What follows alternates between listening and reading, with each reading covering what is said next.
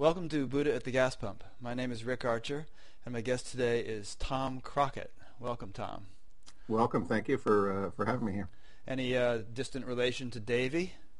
Matter of fact, he's a great-great-great-grand uncle. Very cool. We go way back here in Virginia. Yeah. I have a friend that I attended the Science and Non-Duality Conference with. It's the grand nephew of Harry Houdini. So that was wow. Kind of, I kept threatening to lock him in the car trunk and see if he could get out. I dare you to get out. I dare you. Good. Well, speaking of the SAND conference, I first became aware of you at that conference. I hadn't really known about you before that. And I saw this nice brochure that you had put together about your presentation with Scott Kilby and Jeff Foster.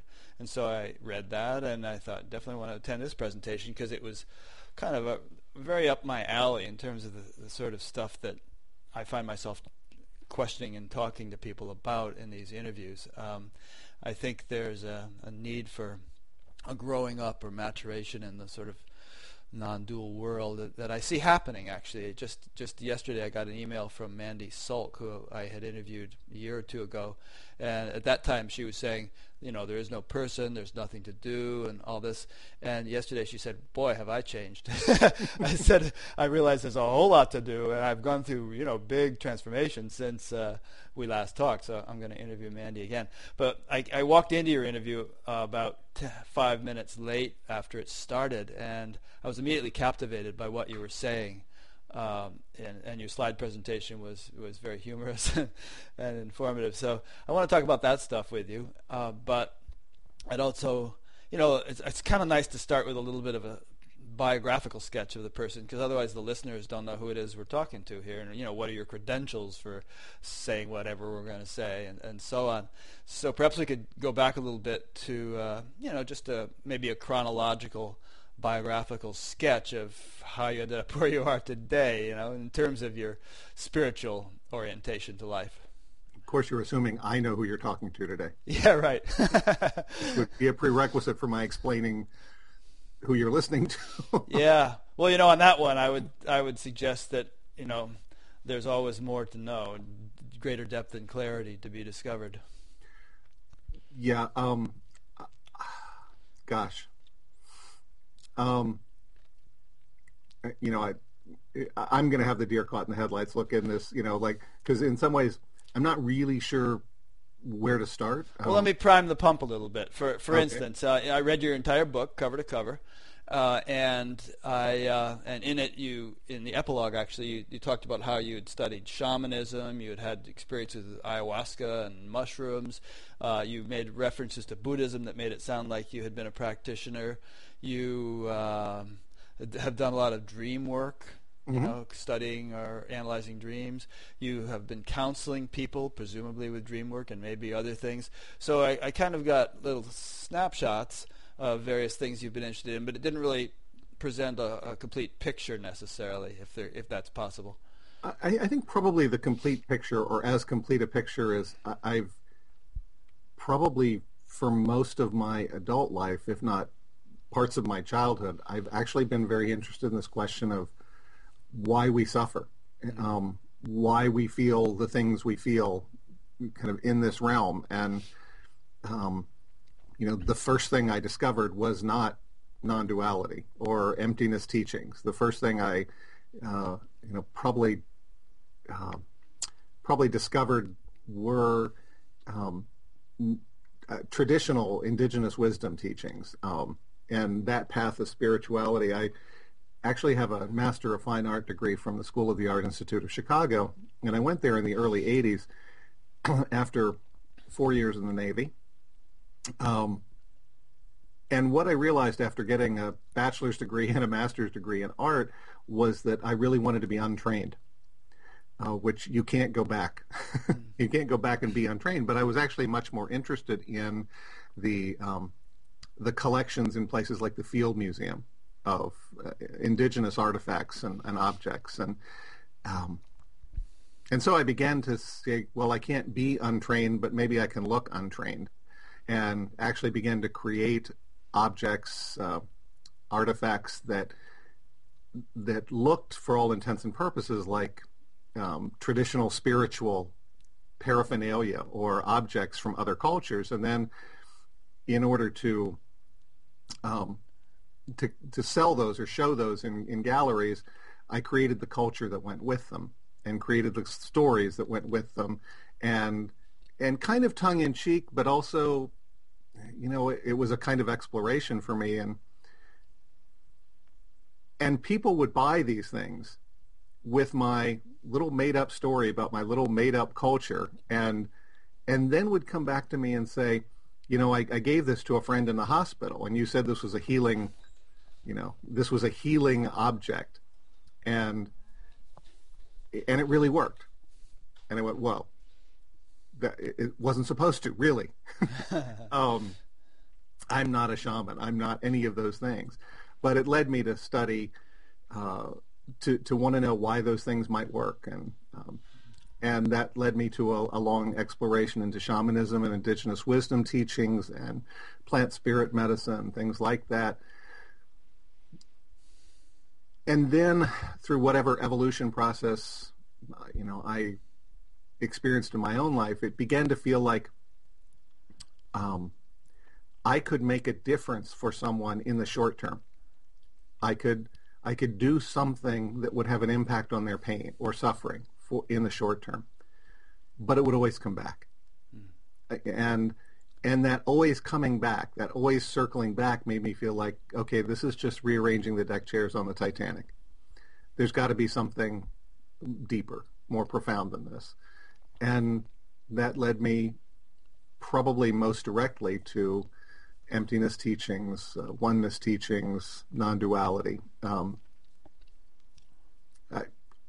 I don't know if that's a coherent story.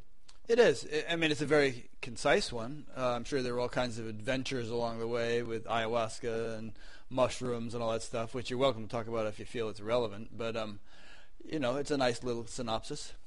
I think the probably more than anything else, the mushrooms, which were done in Mexico, up in Huautla in the mountains with a traditional healer who's basically dedicated his life to working with these things in ceremony in a sacred container, was pretty profound for me because it really gave me a glimpse of the territory. It gave me a sense of where I was heading. And after having been a meditator most of my life and having had little glimpses into that state of ultimate freedom, emptiness, connectedness at the same time, the mushrooms sort of did it in a way that, I don't know, probably stayed with me more profoundly. Mm. Any particular experience you can elaborate on? Probably, I mean, my first experience with mushrooms was with a group of people, and honestly, I was such a egoically inflated being going into this ceremony that I thought, what I'm going to do is be a journalist here.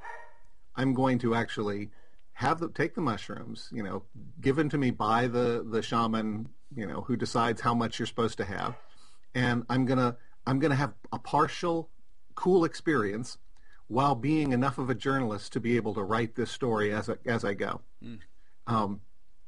And I remember, you know, in this ceremony, there's a lot of preparation. Then you take the mushrooms, and then they gradually begin to blow out candles in the room until it becomes dark. And they said, you know, we encourage you to lay down. And I said, I'm not laying down. I'm going to sit up in a chair because I'm only going to have a partial experience. This is going to be under my control. And I remember thinking at some point it was almost like Pac-Man.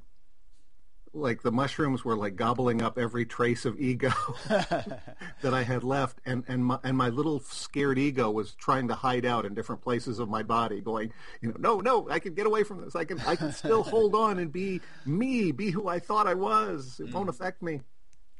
And then literally just like sinking from the chair to the floor, and so many profound, and probably the most profound experience from the mushrooms was a recognition that at some point I began to sob. I began to cry. I felt an incredible sadness that was both personal and impersonal. It was not so much my sadness. It was because I had nothing. I wasn't triggered by anything that I was feeling sad about, except every sad thing in my life, you know, up to that point. But it was like sticking your toe in the ocean of sadness. Mm-hmm. Like it's this huge ocean of emotion, and I was just feeling it. And everybody in the room began, you know, was sobbing. And then at some point, we all began laughing. Huh. And it was, and again, it came from nothing, no sonic trigger, no programming. The songs the healer was singing were in Mazatec, which, you know, you can't even...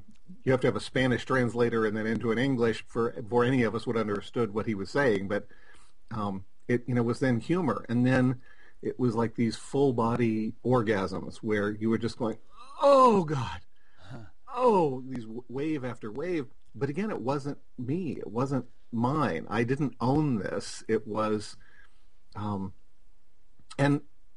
to the extent that I wanted to cling to it.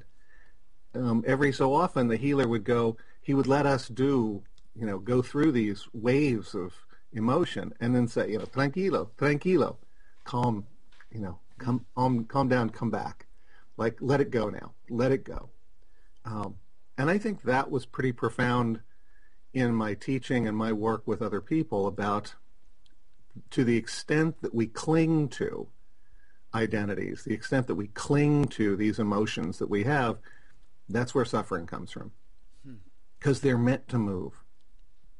We're meant to feel them. It's not like we're meant to feel nothing, and that's not, I don't believe that's the goal of enlightenment or awakening or awareness, that we get to bypass all feeling.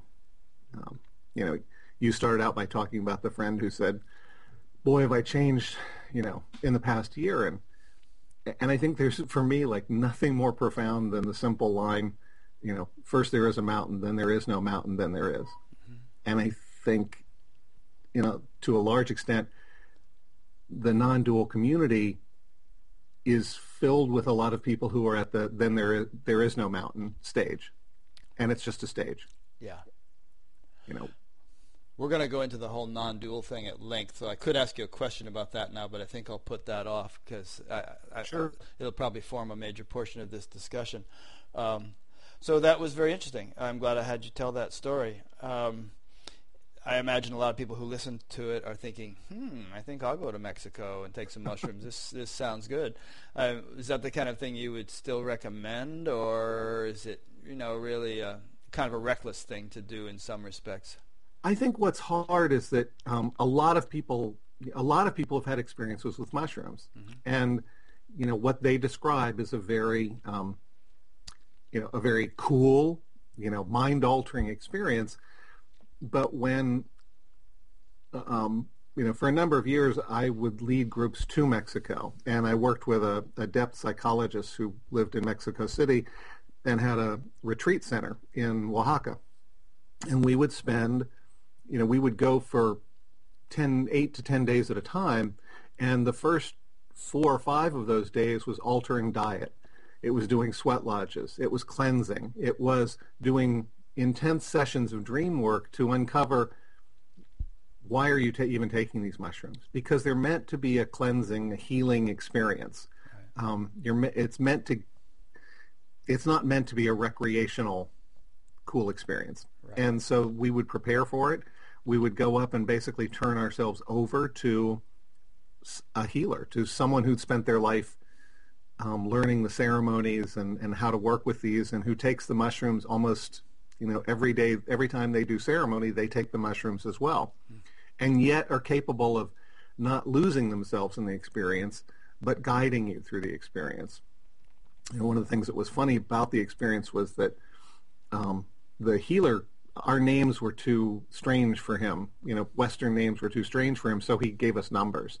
You know, and, you know, so there was numero uno and numero dos, and I was number 2. I was numero dos, and every so often, you know, what I most wanted was to be left alone. floating in the, pool of infinite cosmic consciousness, and, just, oh my God, just leave me here. This is bliss. This is, this is amazing. And I would hear from far away, numero uno, si, numero dos, numero dos, numero dos. And I'd go, no, I don't even want to answer. And then I'd hear the other people in the group say, Tom, you got to say something. But his whole point was no one gets left behind. Yeah. So he was afraid that people might get so checked out that they would lose connection with this world or something, and it could be dangerous or some such thing. Not so much dangerous, but he had a job to do. Yeah. And his job was to cleanse you, to clear you of blockages and things like that.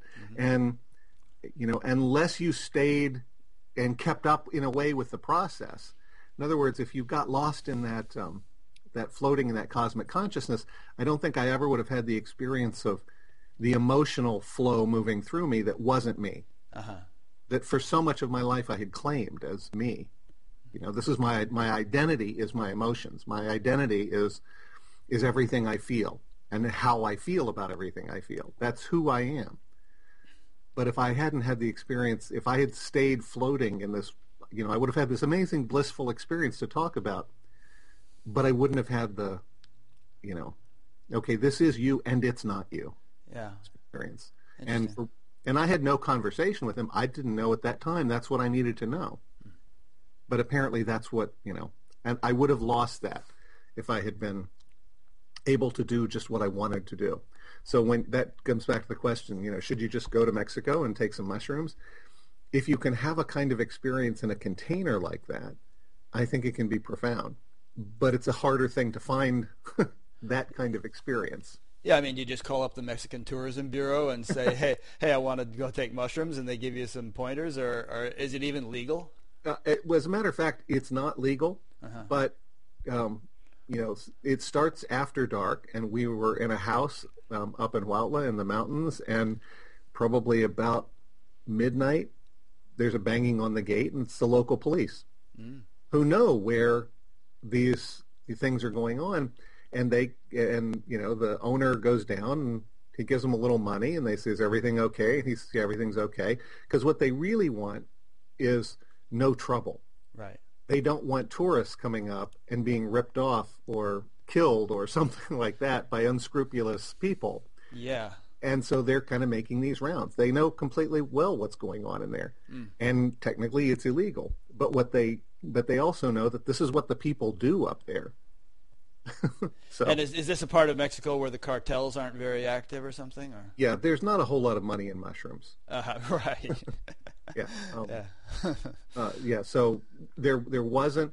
I actually stopped leading trips for a couple of reasons, but one of the reasons was that it was just getting kind of dicey to travel in Mexico. So. Yeah. And so, what kind of lasting effect did this have on you?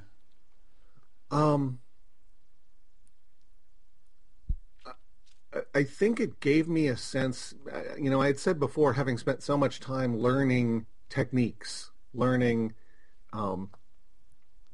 techniques and processes, that it kind of took me to a place of what's deeper than techniques and processes. You had been studying Buddhism and getting those kinds of techniques? Buddhism and shamanism, meditation, techniques for altering consciousness, but techniques for moving energy, techniques for studying dreams, understanding what dreams mean in someone's life, and had spent a lot of time doing the kind of work of understanding the content of dreams. And it actually took me, I kind of went back and said, maybe it isn't the content of the dreams. Maybe it's the phenomenon of dreaming that is really what's important here. Maybe it's the dialogue between the egoic, what we call waking self, and the deep dreamless sleep, or the kind of non-dual self. Maybe the act of dreaming, maybe the phenomenon of dreams, the fact that in a dream you can dream as yourself and be conscious of this is me. You can also glance in a mirror and realize this is not me, this is an old woman, or, you know, I'm an animal now. So you can dream as something other than you, and you can also dream as this, you can dream as though you're watching a movie. And we've all had those, you know, different kinds of experiences of dreaming, and we can move seamlessly back and forth through those things. So the phenomenon of dreaming then becomes a kind of pointing out instruction to waking up, to really waking up. You can talk about the fact that things in dreams become, like, you can be riding a bike and all of a sudden you're driving a car. And there was no transition between riding bike and driving car. And for a moment, a flash, there's kind of like a, huh, but you don't stop the dream. You don't go, wait a minute, stop. You don't stop the dream. You incorporate that new information, and now you're driving a car.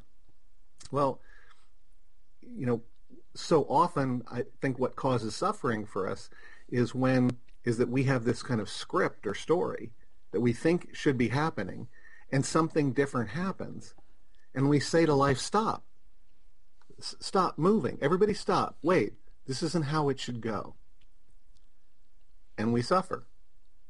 You know, that's what, in dreams, you don't do that. In dreams, you simply go, okay, this is what's arising now. How do I address what's arising now? You look at nightmares, you look at dreams of frustration, inability to, like, you're someplace and you're trying to find your way back. Right. You know, like the class that you're supposed to be attending in high school, and you realize that you've been forgetting it all semester long, and you're running around the halls looking for it. Exactly. You know, and I mean, for me, a classic anxiety dream is packing. Right. Like I'm always about to catch a plane, and I'm in a hotel, and I've got to pack a suitcase, and suddenly, I've got like stuff, trunks and trunks of stuff, and I'm going like, okay, how do I get this? This isn't going to work. How am I going to get this on a plane? You know, what am I can't leave my stuff, but I can't move forward without my stuff. And again, as a pointing out instruction, I think about, you know, how much of my stuff am I really, like, shackled to? Interesting. So that's how you would interpret that kind of a dream, yeah. Well, again, I could interpret it specifically for what may be a specific thing going on in my life. But I can also talk about it generally in terms of the phenomena of those kind of dreams and how they're pointing me toward waking up, really waking up. Mm-hmm.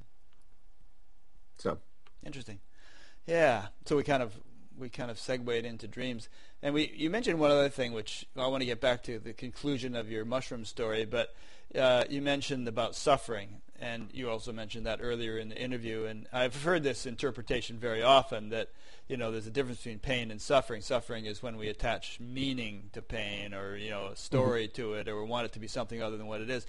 But I mean, if an animal who doesn't spin stories gets its leg caught in a steel trap and chews its paw off, you know, in order to free itself, is that pure simple pain, or is there?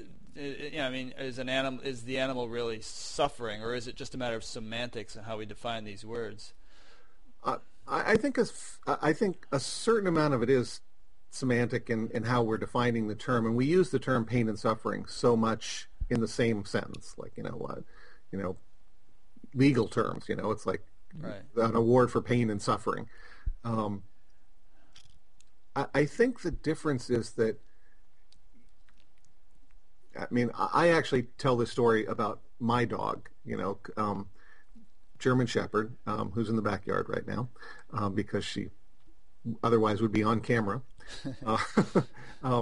If I step on her paw, it hurts her, and she squeals, and, you know, and will limp, you know, just long enough for the pain to go away.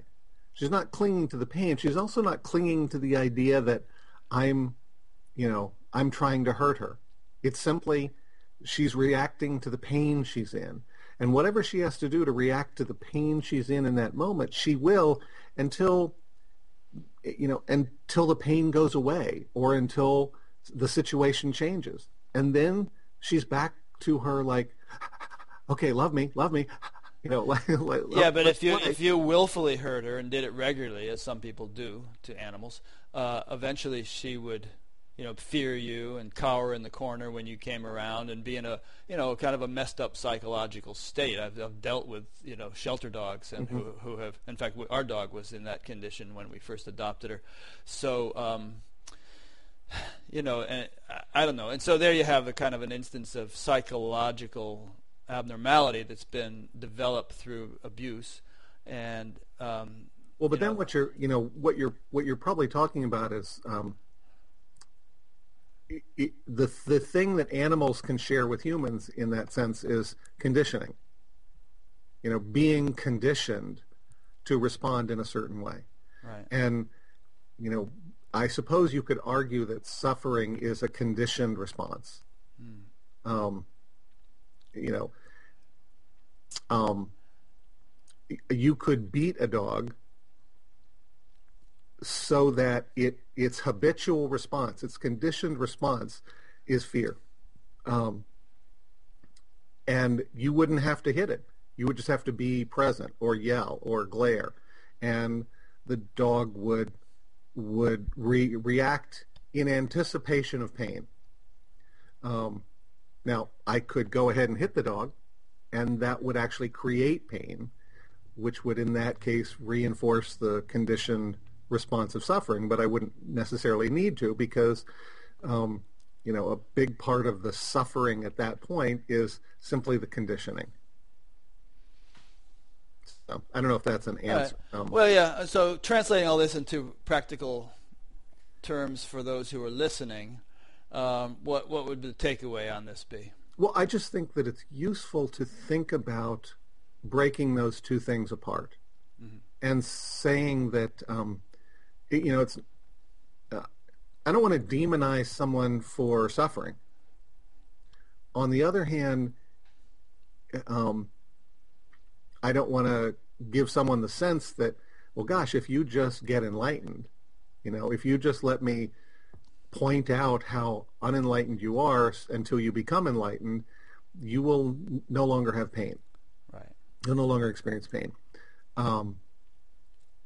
I don't know that it's true that you'll no longer ever experience suffering, but you will be less likely to convert your pain into suffering.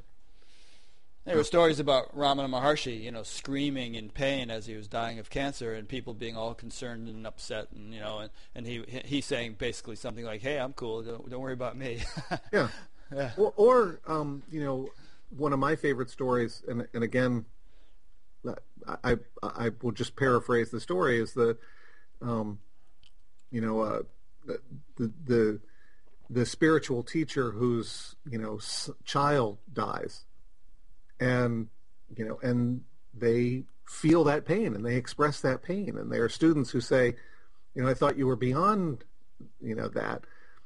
That's not what you get beyond. You don't get beyond feeling the feelings of this realm. You know, on the other hand, if it's 3 years from now and you've locked yourself in a room and, you know, and refuse to deal with people because the world took your child from you, you have a certain responsibility for that, you know, for clinging to that, for not letting it move. Yeah. You know, one of the pieces, I wrote a book called Stone Age Wisdom, The Healing Principles of Shamanism, and it was really looking at the fact that our Stone Age ancestors had a worldview that was based on 5 principles: that the world is alive, conscious, moving, interrelated, and responsive. And you know, and that third one, that principle that the world is moving, is where the shamanic or indigenous traditional ideas of where disease comes from. It's when you stop something from moving. And if you think about the emotional diseases, the emotional suffering we have, it's usually because we're trying to stop something from happening. You know, we're trying to cling to it, like, I don't want this to change. I want the woman I met and, you know, fell in love with to stay exactly as she was then. which is unreasonable and impossible. I know, and I want, I want this feeling I'm feeling now to go away, or else I cling to it because it gives me a righteous feeling of, of identity. That I am the one, the suffering one. I'm the one who suffers on everyone else's behalf, and heals or cures or helps everybody. Well, you were saying that when you went for that mushroom experience and you had some ego there and you thought, I am going to sit in the chair. You were trying to control the situation. You wanted it on your terms. Yes. And I think that's what you're pointing to in a larger sense. It's really there's a much vaster intelligence orchestrating the universe, and we usurp its authority or its authorship when we insist on having things on our terms rather than exactly. And which is not to say that we should become a kind of a blob and just whatever, just totally go with the flow to the extent we don't have any volition or intentionality, but there's a kind of a natural balance that can be achieved in which there is that intentionality, but it's kind of in tune with the bigger picture. You know what I mean? Yeah, I think you're getting at something that's probably really critical also in the community or the discussion when we begin talking about what enlightenment is. And, mm-hmm. One of the first myths is that you'll never feel pain again. Right. But you notice that the people who, in order not to feel pain again, it's like you have to shut down all emotion. You don't feel joy. You don't feel, you have to like narrow the window. Yeah. So much for what you feel that it's hard to relate to you. I mean, it's hard for other people to relate to you. So one of those myths is that you won't feel. The other one is, it actually just went out of my head, but it was what you were talking about before. Well, I'll help you out here. I kind of, my wife is in Detroit right now visiting Amma, the hugging saint, and she's kind of fascinating to watch. She'll sit on her couch for umpteen hours, just blessing people one by one, and she's kind of like Mark Twain said about the weather in Connecticut. And if you don't like it, wait a few minutes. But because you'll see her go through this vast range of emotions without any attachment. There could be anger one minute and tears streaming down her face the next minute and uproarious laughter the next minute. And, there's this kind of complete spontaneity with what presents itself to her. And at the same time, I know her to be a very determined, accomplishing kind of person, just very like a force to be reckoned with that accomplishes huge things. And I think that was exactly, that helped because the other piece that is kind of a myth is, so once you're enlightened, you won't do anything anymore. Right. That you will just like sit in the wisdom of your enlightenment. Right. And, most of us have to make a living. Most of us have to go to jobs or work with people or things like that. And to a certain extent, there's an aspect of what passes for kind of non-dual teaching that doesn't touch on the reality of life much at all. It works fine in Facebook groups, as discussion points. But when you actually have to go out and do things in the world, how helpful is it? Yeah. Well, let's kind of morph into a discussion about that, segue, I should say, into a discussion about that, because there's a lot of interesting points we can cover, and there were a lot of things that were in your presentation. Maybe for starters, since you've used the word enlightenment a couple times, you could give me a definition of what you understand it to be. I actually not sure I could tell you what I think it is, or I think what's more interesting to me is how when I hear people talk about it, they often talk about things that seem so different. Different than what? Well, different from how one person talks about it to how another person. Oh, I see. Well, yeah, that's why I asked the question, because it's one of those words which, you know, I don't feel there's a really clear consensus in the collective understanding about what it actually means, nor do I feel there's a clear consensus about what the various stages of its development are. And so you have all kinds of people at various stages, in my opinion, who feel they've reached the sort of the peak of the mountain, who may be actually in the big picture of things just getting started, you know. And so I think there needs to be greater clarity, and we'll probably evolve into this over the coming years in the general spiritual community about, you know, what is the goal, if we want to call it a goal? What actually are we talking about? And what are the sort of expected vistas along the route to it? Yeah, and or maybe there's many routes with many vistas, but you know, there's a big mishmash right now in terms of because I think you hear people talking about enlightenment, awakening, realization in a way that you know, some people talk about it and it's instant. It's a light switch. You flip it on, and that's it. You're good to go. You never go back. It's it's instant and it's permanent. And yet other people talk about it as a gradual, almost stepped process where you have an experience and then you have to stabilize, and then there's an experience and you stabilize. There's something that you're constantly moving toward or moving, you know, or that's unfolding, the lotus blossom. That's been my orientation. I interviewed a guy a couple of years ago, fairly early on when I was doing this, and you know, he said, "Well, I'm awakened. It seems to be perpetual. Everything's groovy." And then about a few months ago, he said, "Please take my interview down. You know, I am lost. It wasn't stable. I don't. You know, I've still got a lot of work to do." Yeah, and I think that's amazingly honest. Yeah, I mean, I wish more people would do that. You know, I wish more. You know, one of the reasons I'm always so impressed with Jeff Foster is, you know, that capacity he has to say, you know, I was so right and so full of shit you know, about where I was. I mean, I think that's much more helpful, and that was one of the things we talked about in that talk, you know. So would you listen to a teacher who said, you know, I've had what you've had and I'm here to tell you there's more, you know, or do you have to have the teacher who said, you know, I'm done, I'm at the pinnacle, I'm at the peak, so you can listen to everything I have to say and know that it's permanent, you know, like unchanging truth. Yeah.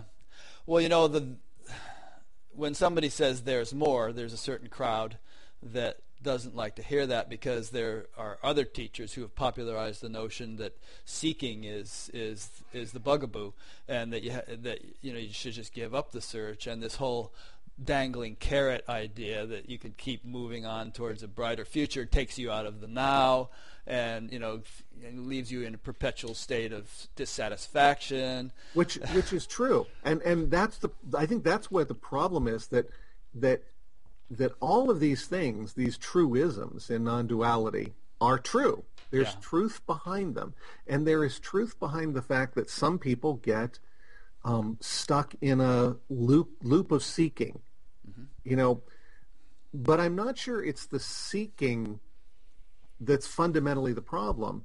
It's that the form that seeking takes is when I come up against the part of me that is most resistant, or that I'm most resistant to letting go of, that I'm most clinging to, and I come up face to face with a teacher who either mirrors back to me work I still have to do, or out and out suggests that I'm not as enlightened as I think I am, you know, then we look for another teacher or another teaching. So is seeking keeping us stuck? Yeah, but is it actually the seeking, or is it seeking as a response to what I don't really want to deal with? Yeah. Do I want to find another teacher, another workshop, another path, because this path is hard, or I don't want to do this? In my own path, what has transpired is that I went through years of this sort of agonizing oh God, you know, I've got to have it, and I'll be miserable until I do, and you know, just yearning, kind of striving, kind of thing. And then eventually, it shifted to a more, you know, content. This is fine, just the way it is. And really, it was a dropping of the seeking, and yet at the very same time, I readily acknowledged that I probably have vast range of development yet to undergo and explore, and that's not discouraging in the least. That's exciting. It's like, oh boy, I get to do all that, you know. Yeah. And yet, but there's no longer the orientation of dissatisfaction and desperation. Yeah, and you know, another one of those truisms is, you know, that comes with stop seeking is, you know, do nothing. Right. You know, you're perfect as you are. Yeah. The problem I find with that is, again, in the hands of the right teacher at the right moment, it may be just the right thing that a person needs to hear, but it becomes a kind of cliche that's supposed to be an answer to every problem that someone, you know, that and there is no you. Right. You know, become the double whammy, you know, that you can, you know, whack the head of the ego mole as soon as it comes out of the hole. But it's not useful. Right. I mean, if you say that to a room full of people, what's going to be the result? I mean, either they're going to be frustrated because they feel like, well, I don't have what he has, but nonetheless, he says I should just give up and not do anything. Or they're going to think, well, okay, fine. There's nothing to do, and I've already got it, and then get up on a soapbox and start talking to people about how they already have it, like Jeff used to do, by his own admission. Yeah. You know, or they become lazy. You know, I mean, because there really is work to be done, and yet if you get indoctrinated with the notion that there's nothing to do, you know, why not just sit on the couch and crack a beer and watch football and have a notion of non-duality and think you're enlightened? Yeah. And that doing the other problem with doing nothing is that most people are doing nothing. Yeah. And it's not working for them.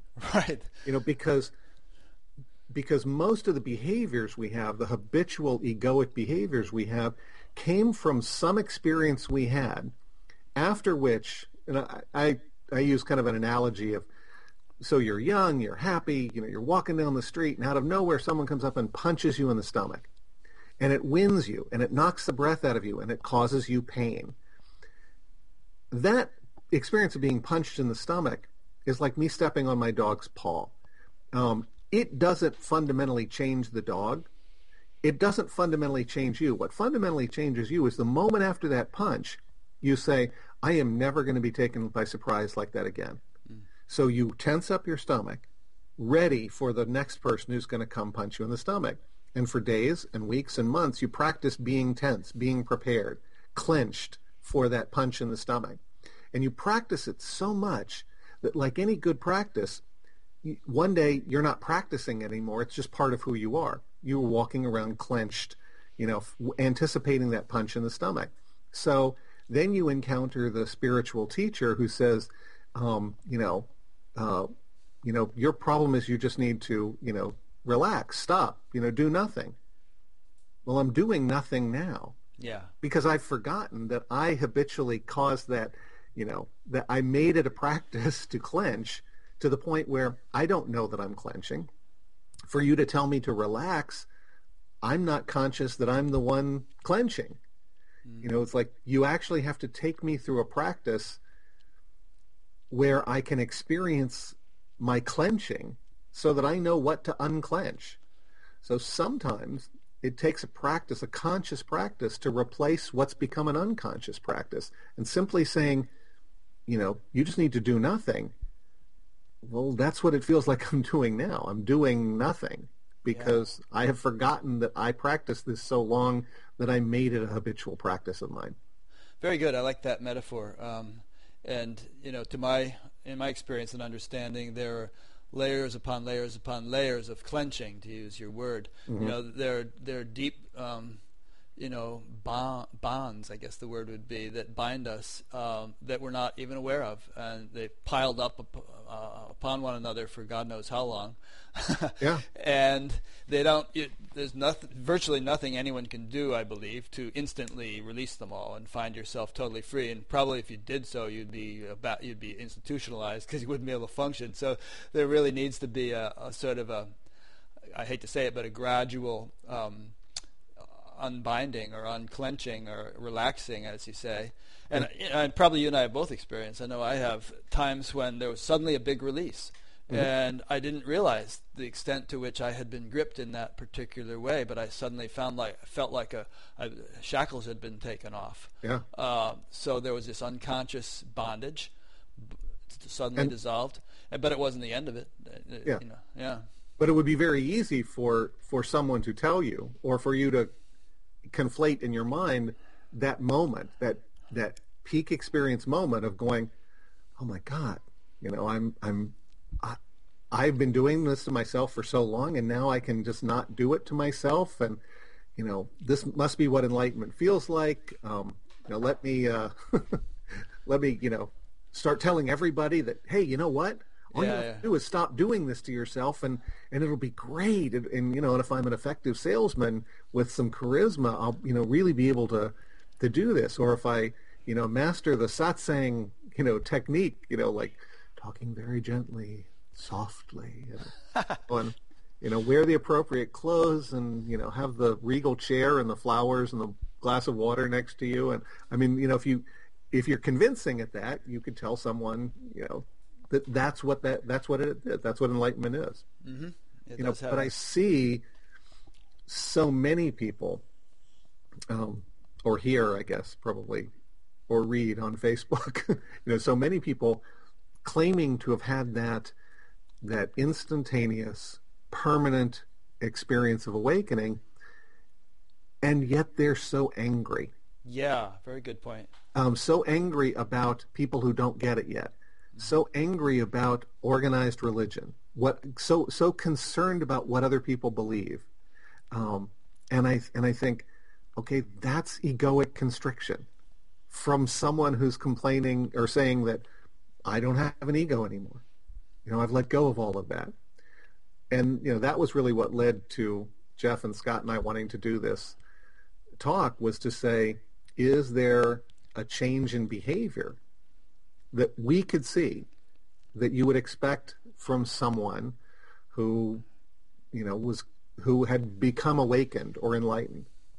You know, is there a kind of relaxation of tension around certain issues? Is there an openness, a flexibility, a compassion? Because a lot of that's missing, and it makes me feel like that a lot of people get this in their heads. I mean, they get it up here. They get the intellectual knowing, understanding of what non-duality is. Far fewer get it in the heart. And even fewer is it head and heart and then embodied. Right. You know, that they actually living it.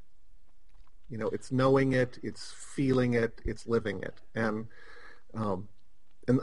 maybe that's completely natural, because maybe that is that first there is a mountain, then there is no mountain, then there is.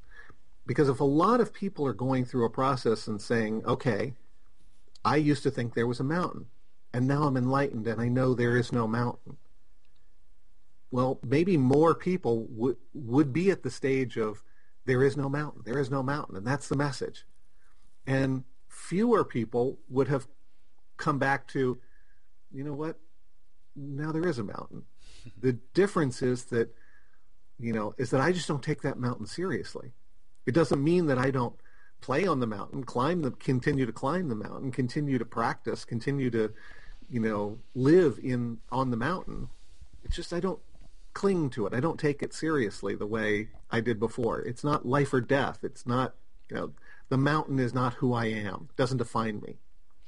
There's a Tibetan proverb, which I've repeated so many times in these interviews that it should probably be the motto of the show, but it's, don't mistake understanding for realization.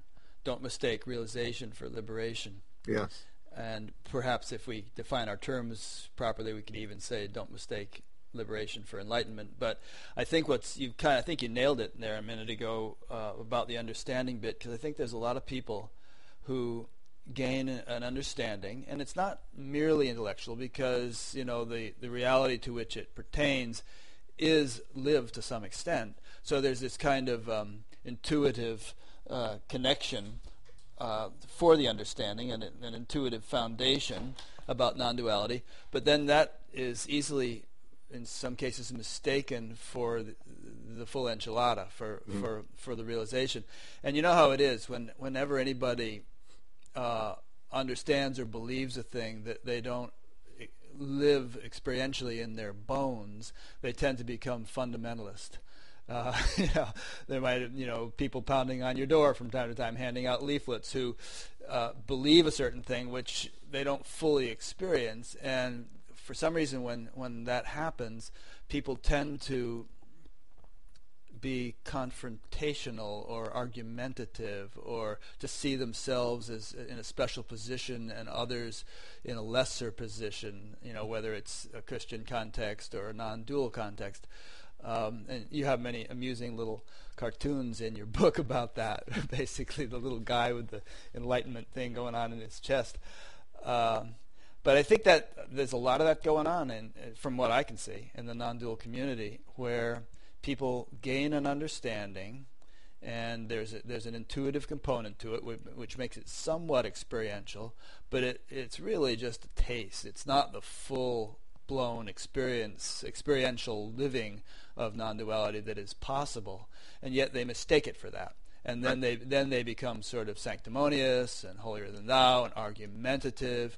I mean, this guy Francis Bennett, whom I interviewed a few months ago, very delightful Trappist monk who got awakened in the monastery and then left, and he now gets a couple hundred emails a day since I did the interview with him. But he says there's a lot of people who just see it as their mission to convince him that they are, fully enlightened and probably more enlightened than he is, and so on. So I don't know what's going on with that, but maybe you can comment. Well, I don't know what's going on with it, but I do know what it suggests. And again, this comes back to this whole thing about I can't tell you anything about your subjective experience.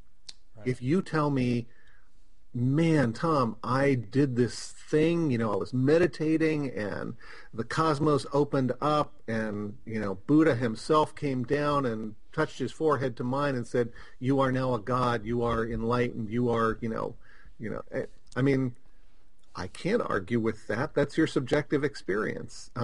I can't say it didn't happen. You're full of crap. I can't say really any of that. But what I can say is, how do you behave afterwards? Right. It is within my capacity to look at how you're showing up in the world. Mm-hmm. And if after that experience, you're showing up in the world by, being hurtful to people, or if your expression of your enlightenment requires that you put people down, make them feel bad about where they are or who they are, if you're always needing to pick fights, if you're always needing to get someone to understand how enlightened you are, that suggests that, it suggests that what you experienced was a peak and beautiful experience, but I don't know if it's what we would call enlightenment or awakening. It's an awakening experience, but it's not the awakening, So that begs a really big question, which is, just as you can't really refute what a person is experiencing subjectively or reporting to experience subjectively, can we with any certainty say that there are certain types of behavior that are characteristic or necessarily uncharacteristic of enlightenment? Could an enlightened person be behaving as an SOB and really genuinely be enlightened?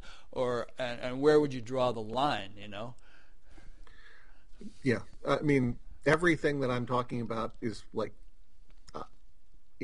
everything I'm talking about is both true and problematic. Right. It's like I think that it's true that it's fair to look at how someone's behaving if they're claiming to be enlightened, if they're claiming to be free of ego. I think it's fair to look at the behaviors that we kind of associate with egoic clinging or clinging to an egoic identity. On the other hand, I think that it's entirely possible that someone can be doing something that we would look at and say, you know, because of our own triggers, you know, that's a bad thing. Like, you know, I guess an example would be, I can imagine a Zen teacher being harsh in a moment. I can imagine a good teacher faced with a student who's like not getting it, you know, recalcitrant, and you're doing the whole, you know, okay, let's try this again another way, and then going, hey, you know, or right, smacking you, or, you know, knocking the cup out of your hand or something, simply to get your attention. Mm-hmm. And there are people watching this from the outside who could say, well, he's just being mean. It's like you almost can't judge that one little moment without seeing, was that teacher able to use that energy in a moment to shift someone, to get them to pay attention, and then was able to let it go? Sure. Or has that become their way of, you know, like, it becomes an identity when that's your only way of addressing someone. It's the only tool in your toolbox. You have to smack it. Obnoxious, yeah. Yeah. But then what if we take it a few steps further and we have teachers who, in many respects, seem incredibly enlightened and seem to have a profound influence on people who, it turns out, were sleeping with their students or who did weird things with their students' money and so on. What do you conclude? And, you know, Ken Wilber kind of comes to the rescue here with his lines of development, mm-hmm, where you could have somebody who's, you know, profoundly advanced along the lines of development of consciousness but still has rather undeveloped lines of personal morality or, you know, maturity in certain ways and so on. Yeah, I mean, I think that makes a lot of sense. I think it makes some sense to say, you know, if you want to, I mean, if I want somebody to fix my car, mm-hmm, you know, I'm going to go to somebody who's mastered the ability to fix cars. Right.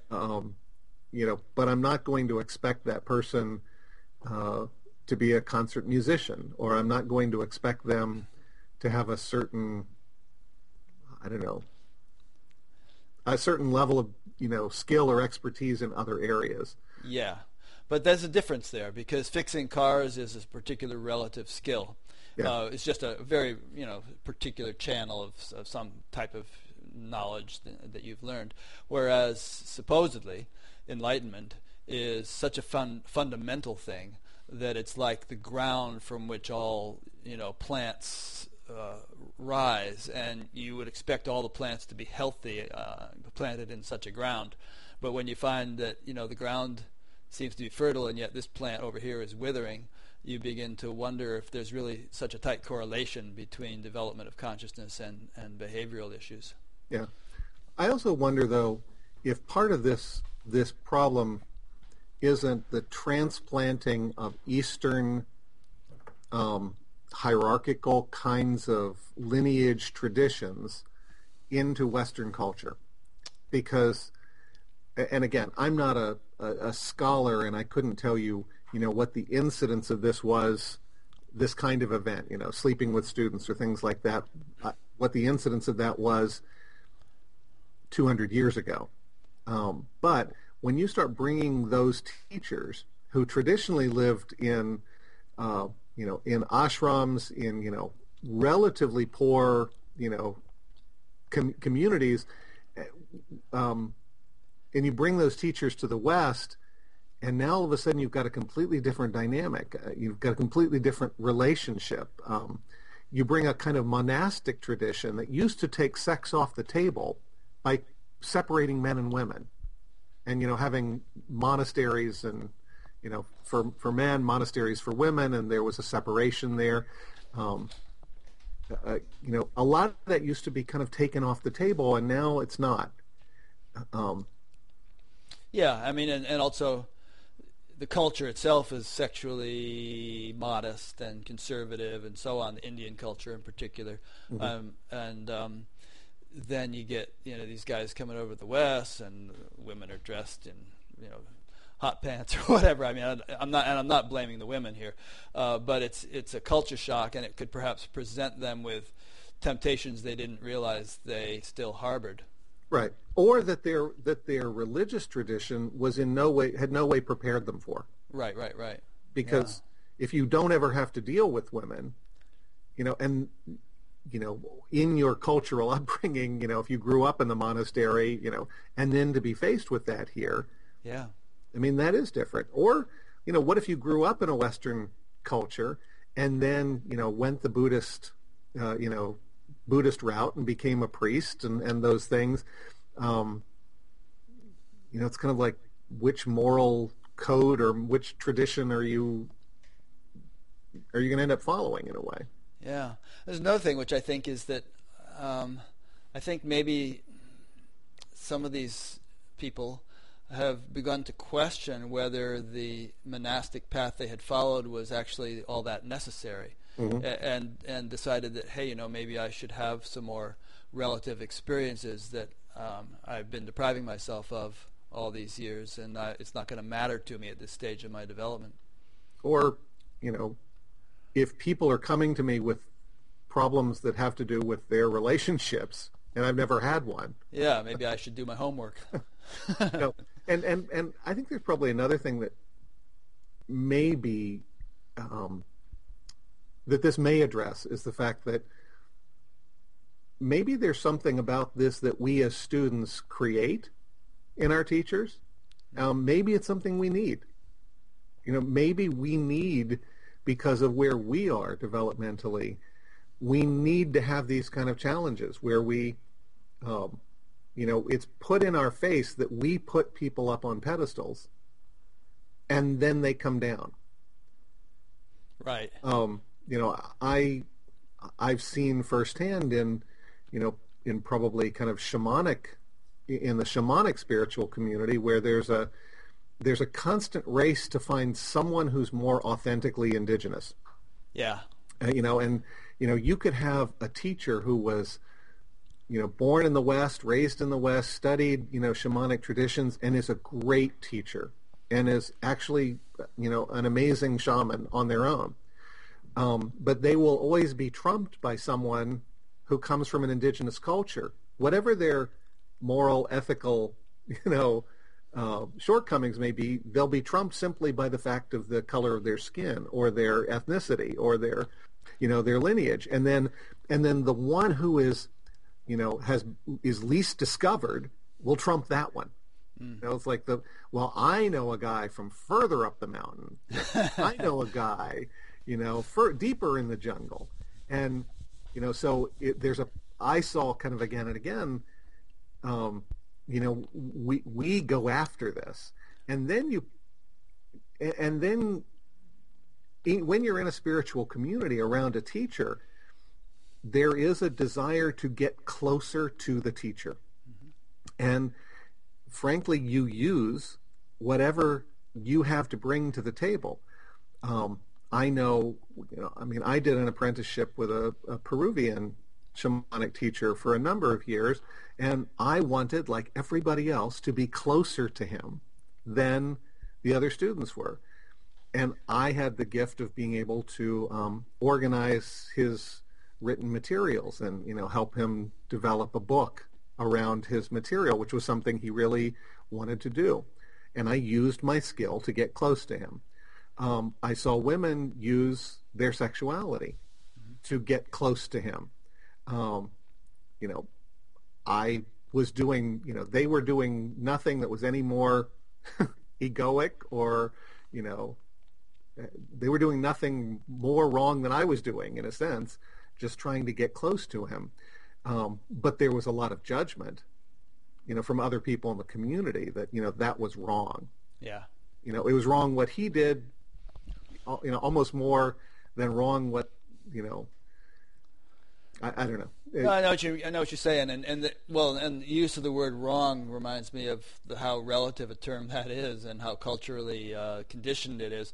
I mean, if you give any authority to the Vedic tradition, and you read the stories of Krishna, who is supposed to be incarnation of God, he was constantly doing things that would blow your mind. I mean, the whole Mahabharata war was won on the basis of deception and subterfuge. He would tell the warriors to do things that violated the codes of ethics of that day, and he had all kinds of things going on with all kinds of women, and so I don't know. I mean, all those Puranas, all of that literature is meant to blow your mind. They kind of get you thinking a certain way, and then they swing it back in the other direction, and you end up kind of having a really hard time forming firm judgments about anything. Well, but maybe that's why we have these teachers in our lives. Yeah. Maybe that's what we need to learn right now. Yeah. In any case, I would say, perhaps in conclusion to this particular point, is don't throw the baby out with the bathwater. I mean, take what you need and leave the rest. Yeah. If a teacher does something which you find disillusioning, don't forget all the profound benefits you may have derived from that teacher, and appreciate that, and maybe you move on, maybe you don't, but it's not a black and white world, and nobody's a black and white person. We're all kind of mixed bags. Seems to me. And I would say, from the perspective of talking to teachers, it's like, be honest about your process. Be honest about where you are, and what you're struggling with, because ultimately, I think that's much more useful. It is, and you may run the risk of disillusioning some people who are looking for Mr. Perfect, but you'll actually be a much more useful teacher for those who appreciate honesty. Mm-hmm. Yeah, good. So I've got my iPad here in front of me, and I'm flipping through some of the slides in your presentation. Maybe we can talk about some of them. I don't know. We sort of covered on some of these themes, but like here's an interesting one. Maybe we can riff on this for a second and see if there's anything more to say about it. It's all perfect as it is. Who is it that's suffering? Everything is an illusion. There's no me here and no you. So the fact that I am hitting you with a stick cannot be causing you pain. Well, again, that comes back to this whole, that was actually a piece from the book where I was talking about. From the perspective from this side of enlightenment, which is right. When you've had that peak experience and you're so sure that's enlightenment, and you're so sure what all of this means. Well, you have a real cute thing in here. Take the non-dual challenge, and you have a picture of a grandmother and grandfather. So you see, Nana, Ramana Maharshi said, "There is no Nana. Your whole life is an illusion." Now, doesn't that feel better? Well, my challenge there was you're going to have these peak experiences, but before you. I can't see it because of the lighting. I was going to show a picture of Nana. You're going to have these peak experiences, and they're going to feel profound, and you're going to feel called to, get your Facebook page set up and start talking about your enlightenment. Well, before you start sharing with the world how enlightened you are, the challenge was explain it to your grandparents, explain it to your parents, but the real challenge is explain it to them in a way they get, mm-hmm. which means you have to get away from the quotations. It means you have to get away from the truisms and the cliches, and you have to find a language that really would communicate with someone where they are. And if you're willing to do that, then by all means, go out and tell the world about, what you've learned from your experience. And that might mean not talking to them about it at all, just being a good grandson and, maybe if they have health problems, taking care of them and, making them some soup or just being a decent person. Or being present with them. Yeah, just being loving, being present, being there. Giving them what they want in that moment. Yeah. I think a key point here is that there are many levels of reality, and they are paradoxically opposed to one another if you juxtapose them, but each has its own relevance on its own level. Mm-hmm. And in terms of physics, you know, quantum mechanics is very different than Newtonian physics. But the quantum physicist can't go jumping off buildings just because to his level of understanding, Newtonian physics has been transcended. Right. Newtonian physics still works on its own level, and that's. It kind of parallels what's happening in the spiritual dimension, which I think, you know, the non-dual world and the principles that we can speak about from that level does not necessarily apply to more manifest levels. It may have an impact if you're living it, but there, you know, this whole thing of there's no one home and nothing to do, that's absolutely true on that level, but there are levels on which there is someone home and there is something to do. Right. Yeah,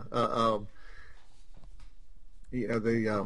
I think another one of the little cartoons from the book has, you know, has a guy with a briefcase going off to work, and somebody else is looking at him saying, you know, and I've seen through the need to do anything or be anything, you know, unlike you, you know. And by the way, can I sleep on your couch? Yeah, exactly. You know, and then there's a little piece of text underneath it that talks about the fact that, you know, Buddhism, you know, was kind of largely designed around the idea that some people are going to give up a lot of comfort, you know, and live off the largesse of their community to do spiritual work on behalf of their community. But they do it in a way that doesn't manage to insult the people who they're expecting to live off of. Yeah, they don't come off as holier than thou, hopefully, or you know, yeah. They shouldn't anyway. And you know, these people have chosen an inferior path to mine, and right. So on. Right. Well, here's some good points from your presentation along those lines. Do you use non-duality? How do you use non-duality? Does it reinforce your spiritual identity? Does it make you feel superior? Does it allow you to avoid intimacy and connection? Does it allow you to avoid and distance yourself from the messiness of life? And, you know, we were talking earlier about whether there really are any criteria of enlightenment that could be overtly observed, objectively observed. You know, a sense of holier-than-thou-ness and aloofness and so on and so forth, we can observe those in people. And if that's the symptom of their non-dual realization, then maybe we're justified in questioning its legitimacy.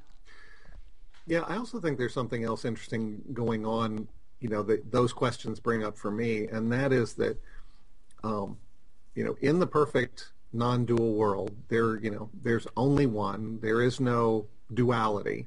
But in the world that we live, there are, you know, dualities, and one of the big dualities is we ascribe a kind of masculine set of values and feminine set of values as either ends of a pole, a scale. And you know, Ken Wilber calls it you know, the masculine agency and feminine communion, as defining either ends of those spectrums. You know, that the masculine in any of us associates with emptiness, with freedom, and the feminine in any of us associates with love and connection and fullness, as opposed to emptiness. So, you know, so you take these beings who are somewhere on this spectrum of masculine and feminine at any moment, and you give them a peak experience. And, you know, the more masculine you are, the more your experience is liable to be of emptiness, and actually the bliss of emptiness. And the more feminine you are, you're more likely to experience the bliss of fullness, the bliss of oneness, being one with everything, connected to, part of everything. And, you know, and it may be that, you know, also non-duality is a very kind of much more masculine feeling tradition, you know, because it is about, you know, the emptiness and the elimination, you know, all form is illusion, it's, you know, none of that stuff matters. And yet to the feminine in all of us. And the form is beauty. The form is what changes. The form is what makes this experience so rich and so powerful. So in those questions that I ask about, you know, how do you use non-duality? I know a lot of men use non-duality, or more masculine people use non-duality as a way of kind of justifying avoiding intimacy, yeah. Justifying avoiding the feminine messiness of life. Use it to kind of control their more feminine partners in relationship, you know, and get them to think more like a man. Why can't a woman be more like a man? I mean, it's My Fair Lady. Yeah, the ultimate the ultimate masculine, you know, thing. But of course, if we got women to be more like men, intellectually, that would be really good for us. But we would not be attracted to them. Right. Yeah. It would not be nearly as attractive for them to be like us. And yet, you know, those are questions for me that I think are kind of interesting. It's very interesting, yeah. I was a student of Maharishi Mahesh Yogi for many years, and I remember him one time saying that according to your makeup, according to the nature of your nervous system, when the absolute is realized, whatever term we want to use there, it's going to be experienced quite differently and expressed quite differently. So one person, it might be predominantly an experience of vastness, and another more bliss, and another kind of more devotion, bhakti kind of thing. And in fact, even in terms of like, you know, the whole non-dual versus bhakti argument, he said at one point that it's really up to the devotee and his God, that some people would choose to just have complete unity and merge, and there's no devotee and anything to be devoted to, and others would prefer to maintain that separation for the sake of devotion. And he said it's really has to do with your constitution and your makeup. So it's all the same reality we're plugging into, but variety is the spice of life, and there's going to be many, many different reflections of it. It's not going to all look the same. Yeah, I think that, you know, the way Ken Wilber talks about it, where there's a first person, a second person, and a third person experience of the divine, you know, right. And, you know, that first person experience of it is, you know, I am God. There's no duality. I am one with everything, or I am the inherent emptiness that is everything. And then there's the second person, which is the relationship with the beloved. And there's the third person, which is the relationship with the cosmic, sense out there, you know, of which I'm a part, but it's seeing the indigenous kind of cosmos of spirits and trees and the animacy of all life. I think there's something beautiful about each of those. Yeah. And when you jump to one and say, you know, this is the only one, and you're dismissive of the others, I think there may be something that you're missing. Yeah, it's fundamentalism rearing its ugly head again, you know. Yeah, it's it goes deep. I mean, we're all prone to it. I've certainly had my phases, but I think the more you can appreciate the diversity, I mean, and recognize that one size does not fit all. Well, but through the idea of finding the beloved, you know, finding God in the other, in that second person. You know, I think you learn something valuable about being in relationship with other human beings that you don't get from we're all one, you know, there's no separate self. Right. That may be true, is true. I'm not saying it's not true, but there is something useful in understanding finding the God in the beloved, in the other, in another person. There is something useful in finding that capacity to see that or experience the divine as nature, as cosmos, as a world, you know, that we are part of, as opposed to being, I am the world. And incidentally, I would suggest that these different things you just outlined, quoting Ken, would not necessarily be strict classifications for different people, but they could actually be phases that one person would move between, even within a matter of hours. I mean, you might be sitting having a transcendent all-is-one experience, and then come out and have dinner with your family, and be interacting with God and the other, and so on. And I think that's the danger of what you called fundamentalism a while ago, was that when you latch onto one of them and say this is the only true one, there is something that you're missing, right? And it kind of handicaps you, in a way.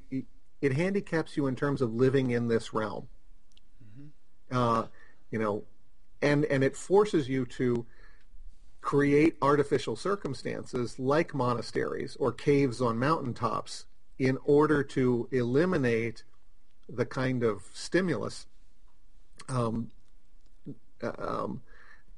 that's going to impact your belief system in the one right way. Yeah.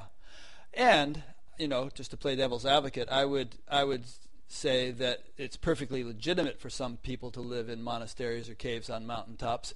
That's the right thing for them at that time, right, in their development. I wouldn't say that everybody should be in the marketplace. No. But I'm not advocating that there's anything right or wrong with that, but I know that the majority of people are not suited for it. Well, whether they're suited for it or not, they're not living that. Right. They're living and where the problem is that they're living a philosophy that's designed for that, in a world that doesn't, that's not supporting that. Ah, very good, yeah.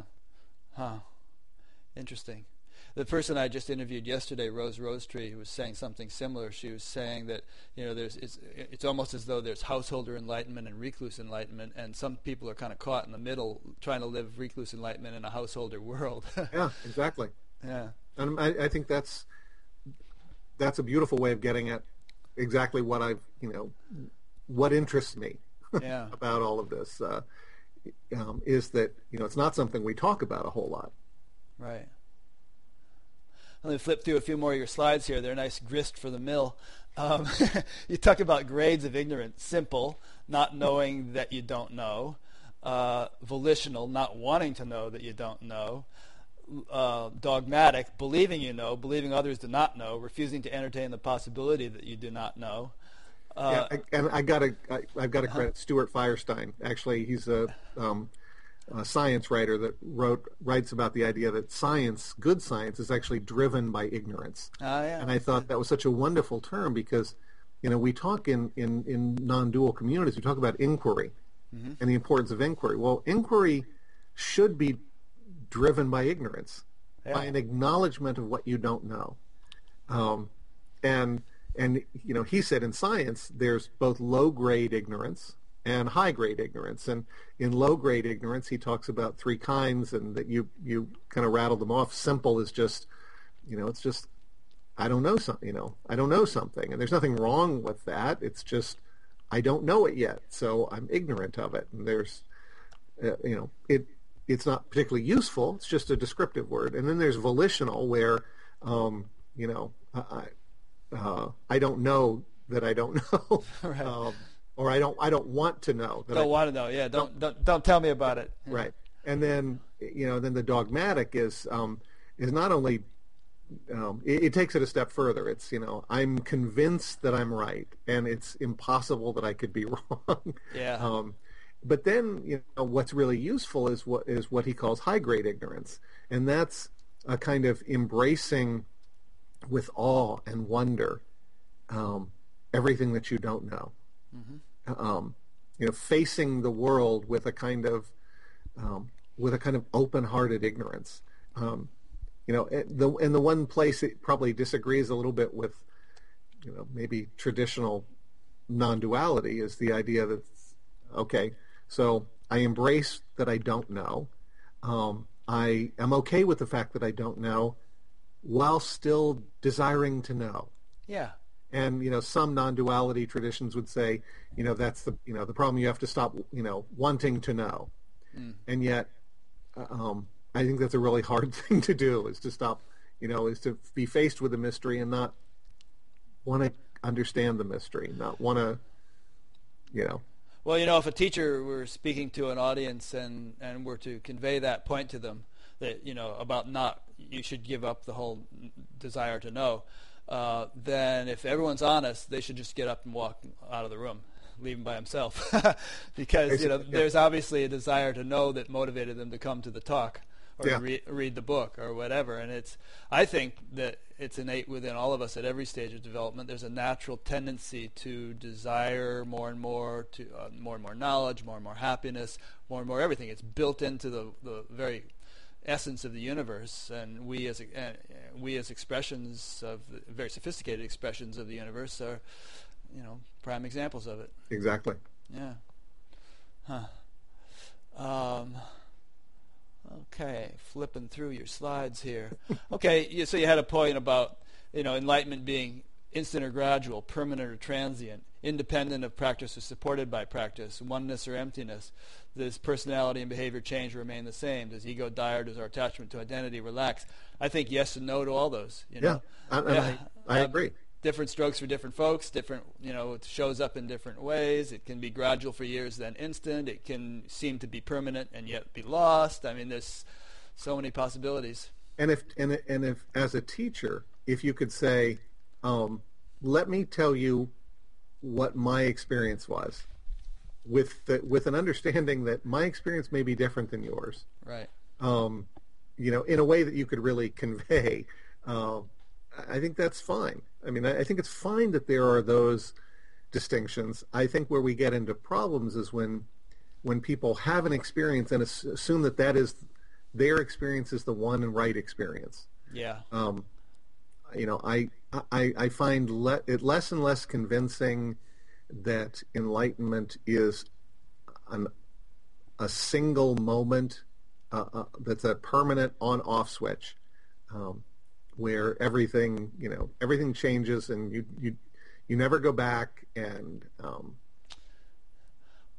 I'd have to say, in terms of my experience, that there's naturally going to be fluctuations, but there's a certain baseline stable thing that has grown and grown and grown over the years, and doesn't seem to fluctuate.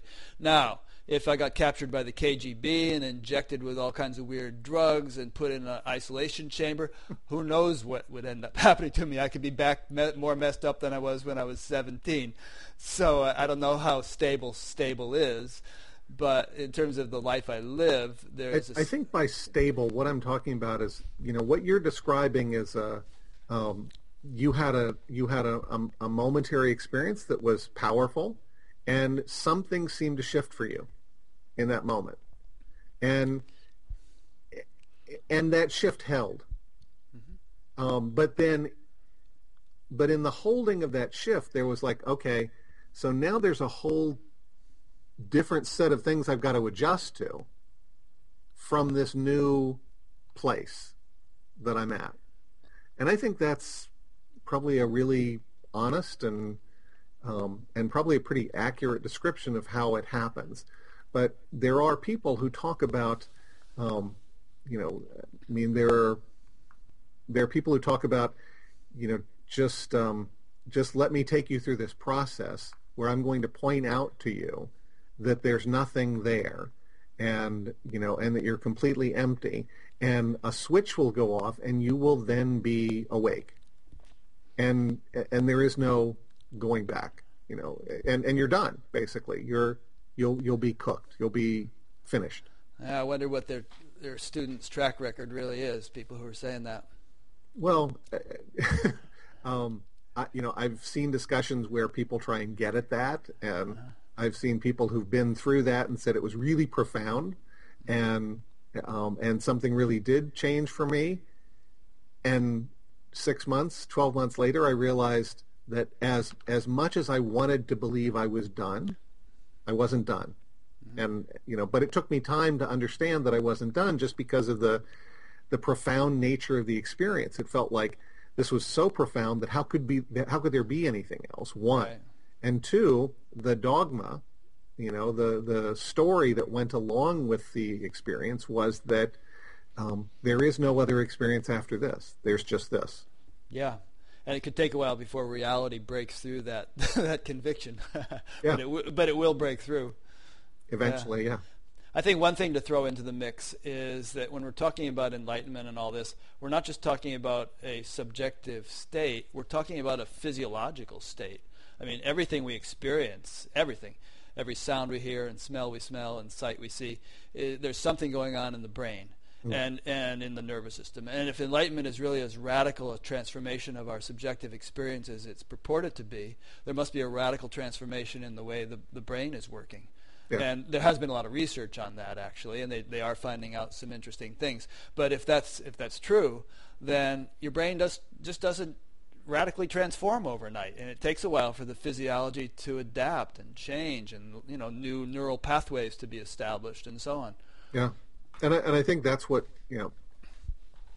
probably not as elegantly, but when I'm talking about this idea that there's a knowing, like I can intellectually grasp what this is, but then there's a movement down into my heart. It's like can I actually feel what this is? And then there's an embodiment, can I actually live this? Maybe it's the, when I get it up here, I know what should happen. And then the more it becomes embodied, or I'm actually able to live, live that understanding in the world, in my relationships with other people, in my, just how I am. Mm-hmm. And that becomes behavior. Exactly, yeah. And I'll bet that, I don't know if any scientists have the sophistication to measure it, but I'll bet that as you go through those stages, from just knowing to embodiment, that there are physiological changes taking place, which theoretically could be measured. And it might also have to do with subtle physiology, which couldn't be measured by EEGs, but, things going on with chakras and nadis and shushumna and all this stuff that the Eastern mystics, in that terminology, there's a whole mechanism. I mean, we could talk about auras and the whole deal. There's a whole subtle mechanism to the physiology, both on the level of meat and on the level of subtler stuff. And I think that all gets rearranged in the process of evolution toward enlightenment and realization. Mm-hmm. Yeah, I mean, people are free to disagree with that, but that's my orientation. And well, I won't be disagreeing with you. Okay. And so this state and stage thing, just to wrap that up, by state we mean, I suppose, permanency, and by stage we mean, stepping stones on the way to permanency. Or what? Yeah, I would use it again in a more Ken Wilberian sense, that a state change is something that you have access to at any time. It's a like you can shift your awareness into the transcendental depths, right, or something. Yeah, change your state of consciousness, and you can have it at any time, and it can feel profound, and you can have it from any stage of consciousness that you've developed, or whatever stage you're at, and you're going to interpret that state based on whatever stage of consciousness you're at, And I think part of the instant enlightenment phenomena is actually mistaking a change in your state of consciousness for a change in your stage of consciousness. And stage is what you talk about when you say, well, when you describe, and I'm putting words in your mouth, but when you implied a kind of state change that led to a stabilization at a different level than you were before. That's a state that's leading to a change in your stage, exactly, consciousness. And I mean, I think that makes sense. But I think it's also possible that you can have a change of your state of consciousness that doesn't increase or stabilize your stage of consciousness, or it can, at least not perceptibly. I mean, or significantly. Or it can suggest what the next stage of consciousness is, but you may not be ready for that. Right. Or it can elevate you to another stage of consciousness, but there's still work to be done to become stable in that stage. Sure.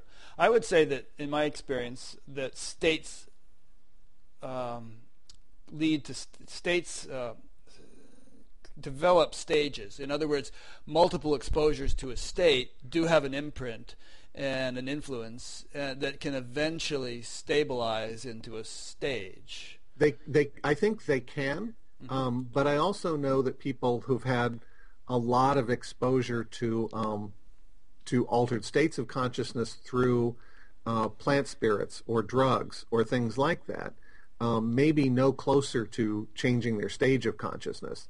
So I don't think it's an always. True. And in fact, they might be further, because there's certain ways you might change states which actually might be deleterious or damaging, and you might end up having to repair that damage before getting on to, you know, progressing further, as I can attest from my teenage drug years. There's another analogy I thought of while you were talking a few minutes ago, which about this whole experience of states and stages, which is like, you know, we can have a delicious meal, for instance, and it's fantastic, and we feel so satisfied. But within a few days, within a few hours, but maybe let's say a day or so, we're going to be hungry again. Mm-hmm. We're still going to remember that meal and think, whoa, that was awesome. Now, we haven't totally lost the effect of that meal. It's gone into, you know, been converted into nutrients and gotten into our blood and is making muscle and bone and so on. But you have to keep eating. And you know, you do, and some meals are better than others. You know, some are kind of bland and some are delicious. But you keep eating, and over time, your body grows. You know, you become an adult. So, all these different experiences that a person can have, and you wouldn't cling to it. You wouldn't say, "Oh man, I had the most fantastic Thanksgiving dinner when I was 10 years old with my family, and I'm just gonna like put a picture of that on the wall and worship it." You might cling to it. You might, and you might compare, you know, future Thanksgiving dinners or other dinners with that one, and they never measure up. Which would create your own suffering. Yeah, but if you're sensible, then you know you just keep moving along and eating your meals, and your body grows. So I think this is kind of a useful metaphor for this whole spiritual thing. Because there's all kinds of experiences we can have, and there's experiences others have, and we might be envious of those, and so on. But if you just have the attitude of it's all good, and it's you know, these are all sort of pieces of the puzzle, and it's culturing something that is very profound, and you have patience and keep on trucking. Yeah, it's a good way to live.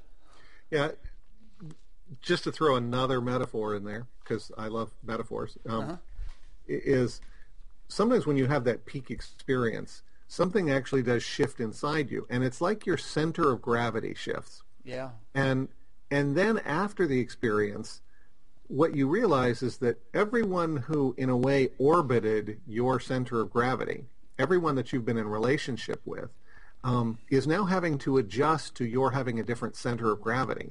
And some relationships are going to fight that shift of your center of gravity. They're not going to like it.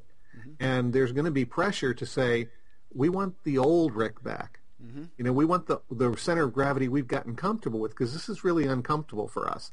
And there's a lot of pressure to, ideally your center of gravity would shift, you know, to kind of a higher level, and everyone would be real supportive of that, and your culture would be real supportive of that, and, you know, we'd have this smooth transition.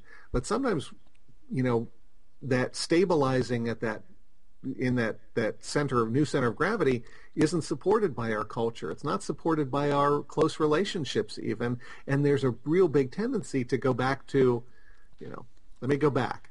Mm. So it's not always even that the person themselves, you know, simply is incapable of holding a transformation from a state change. Sometimes it's what's going on around them. It takes a lot of energy to, you know, to maintain that new center of gravity. There's an old Bengali saying that if no one comes on your call, then go ahead alone. And there, you know, many spiritual traditions advocate keeping the company of the wise. You know, and I know in my own case, when I first learned to meditate, within a week I had pretty much dropped all my druggy friends, and I just spent a couple of months doing my own thing, walking the dog, and you know, got back into school, and eventually I built a whole new circle of associates who had more wholesome tastes.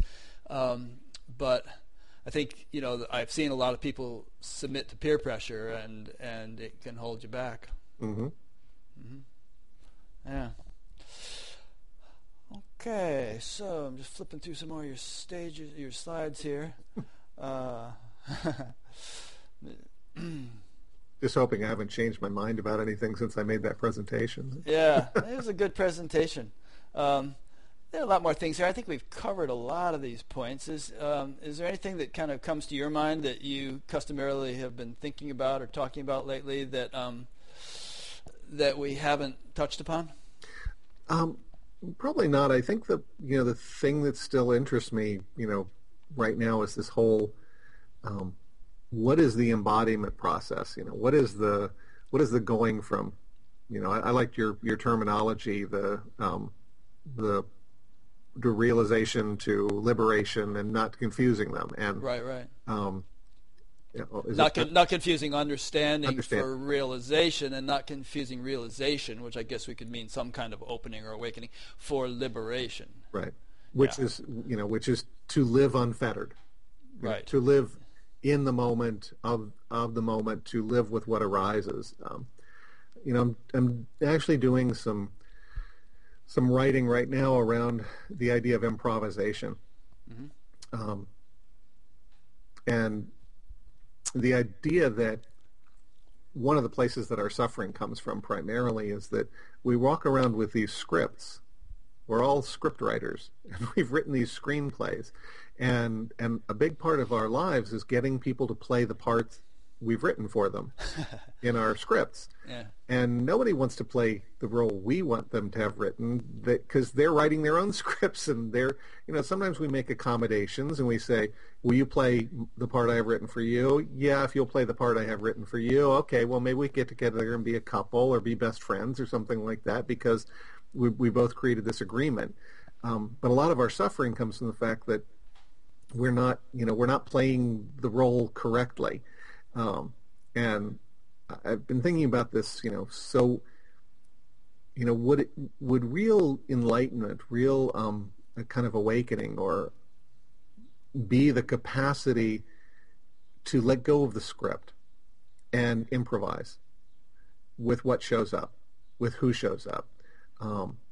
I got a bit of a background in theater, and in improvisational theater, what makes great improvisation is when you don't say no to what shows up. It's when you say, okay, let me work with whatever has shown up. And again, it's not to say that you don't ever say no to what shows up in your life, but if you want to keep because in improvisation, if someone comes into an improvisation, let's say you and I were improvising that we were duck hunters in a duck blind waiting for ducks, and a third character came into the improvisation as a cheerleader. They would scare away the ducks. Well, the part of us would go, well, no, that doesn't fit with our duck scenario here. Go back and come back something else.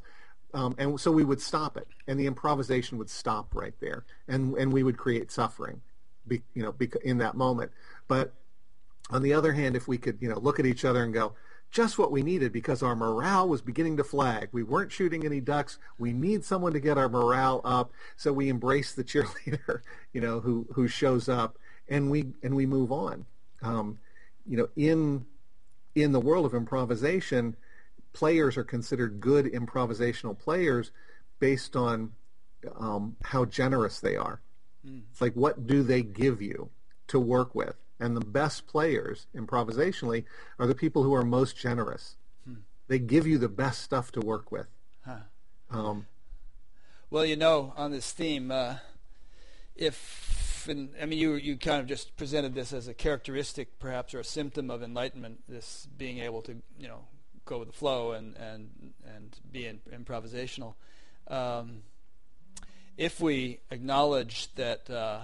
or if we sort of recognize that there's a vast intelligence that's orchestrating the universe, and if tuning into that intelligence is a characteristic or aspect of enlightenment, then it seems to me that people are naturally going to begin to recognize that what shows up is showing up for a reason, that it's not just arbitrary or capricious. There's some sort of intelligence, some lesson in it for you, like the world is my guru.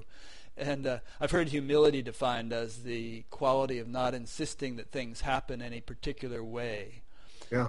And if we equate humility with reduction of ego, and just sort of let go and let God bumper sticker kind of thing, then it all kind of fits together. And I think a person who's quote unquote enlightened is naturally going to be very adaptable. Mm-hmm. And forgiving and allowing of taking things in stride, behaving accordingly rather than railing against the course of events and trying to go against the flow. Boy, I'm using a lot of cliches in there, spinning it out as I speak. No, but I think I think that's what. Basically, that's what I'm talking about with improvisation. I'm just always curious about: is there a metaphor or a fresh way of talking about it that gets through to people in a different way? And I suppose you could say it's really a matter of going with the flow, because to a certain extent, that's what you're describing in improvisation, but. But there's also an active component. Improvisation isn't passive, just right. Waiting to see what happens. You play a role, and you play a game. You play the game of moving this forward. Mm-hmm. We're all moving this game forward by what we're saying, by our actions. So it's not like we're sitting on a cushion, because that's a bad improvisational player as well, because then someone comes on and says, I'm a cheerleader, and you go, oh, okay. Well, I'm not fighting it, but I'm not, in a way, moving this forward.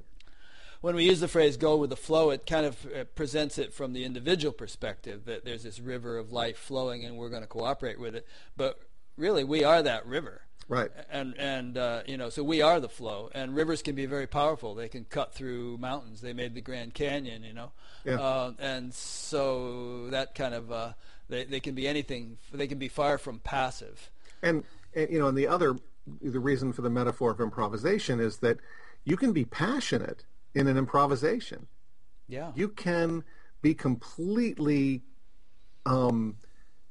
To all outside appearances, you can be completely devoted to a thing happening, mm-hmm. to getting something to happen, which is like life. You can want to save the planet. You can want to solve a pressing problem. But in the moment that the improvisation ends, in a way you let it go. Yeah. And then if it's a new improvisation, you pick that back up again and you're passionate. So it kind of offers an opportunity that's not this dispassionate non-duality where you don't care about anything, so that, again, you won't be connected to anything. You won't feel pain or something like that. Yeah, no, in improvisation, you play the game with everything you've got. It's simply that you realize, a part of you realizes you're in a game. And when the game is done, you set it down. Yeah. Krishna urges Arjuna to go ahead and fight the battle, but he has a smile on his face the whole time. Mm-hmm. And I've told this story before, but Amma, the hugging saint, she has all these huge projects and feeding the hungry and orphanages and hospitals and building tsunami homes and all this stuff, always driving and pushing these things. And at one point, one of her swamis said to her, what more can we do for the world? And she said, what world? just to kind of mess with his head.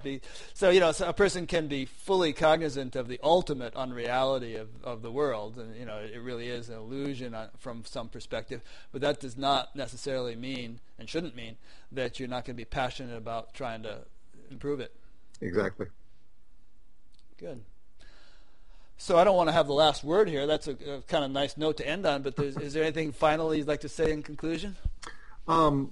It's been fun. Yeah. It's been a great conversation, and I'm glad for the opportunity and glad you gave me the chance. Great. Well, as soon as I saw you open your mouth at the SAND conference, I thought, whoa, this guy's interesting. I'd like to talk to him.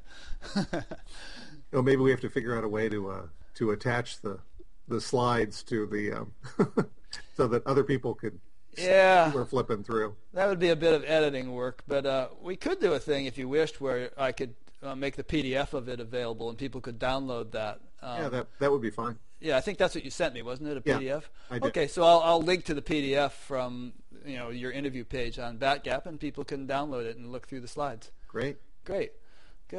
So let me make a couple of brief concluding remarks. For those who've been listening or watching, this interview has been part of an ongoing series. I do a new one about once a week. And if you would like to be notified of new ones, just go to batgap.com, B-A-T-G-A-P, and there's a little tab there that you can click on to put in your email address, and you'll get an email every time I put up a new interview. And you'll also see all the ones I've done archived. And there's a chat group that builds up around each interview, so Tom's page will have its own little chat group that people can participate in to discuss what we've discussed here.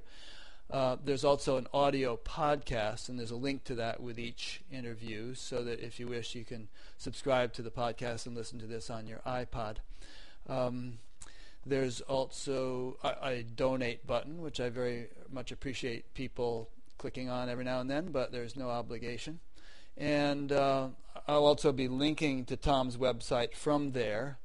And what is your website, Tom?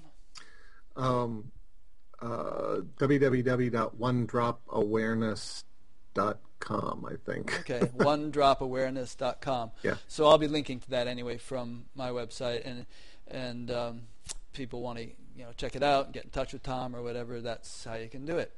So thank you, Tom. Thank you, those who've been listening or watching, and we'll see you next time. Thank you.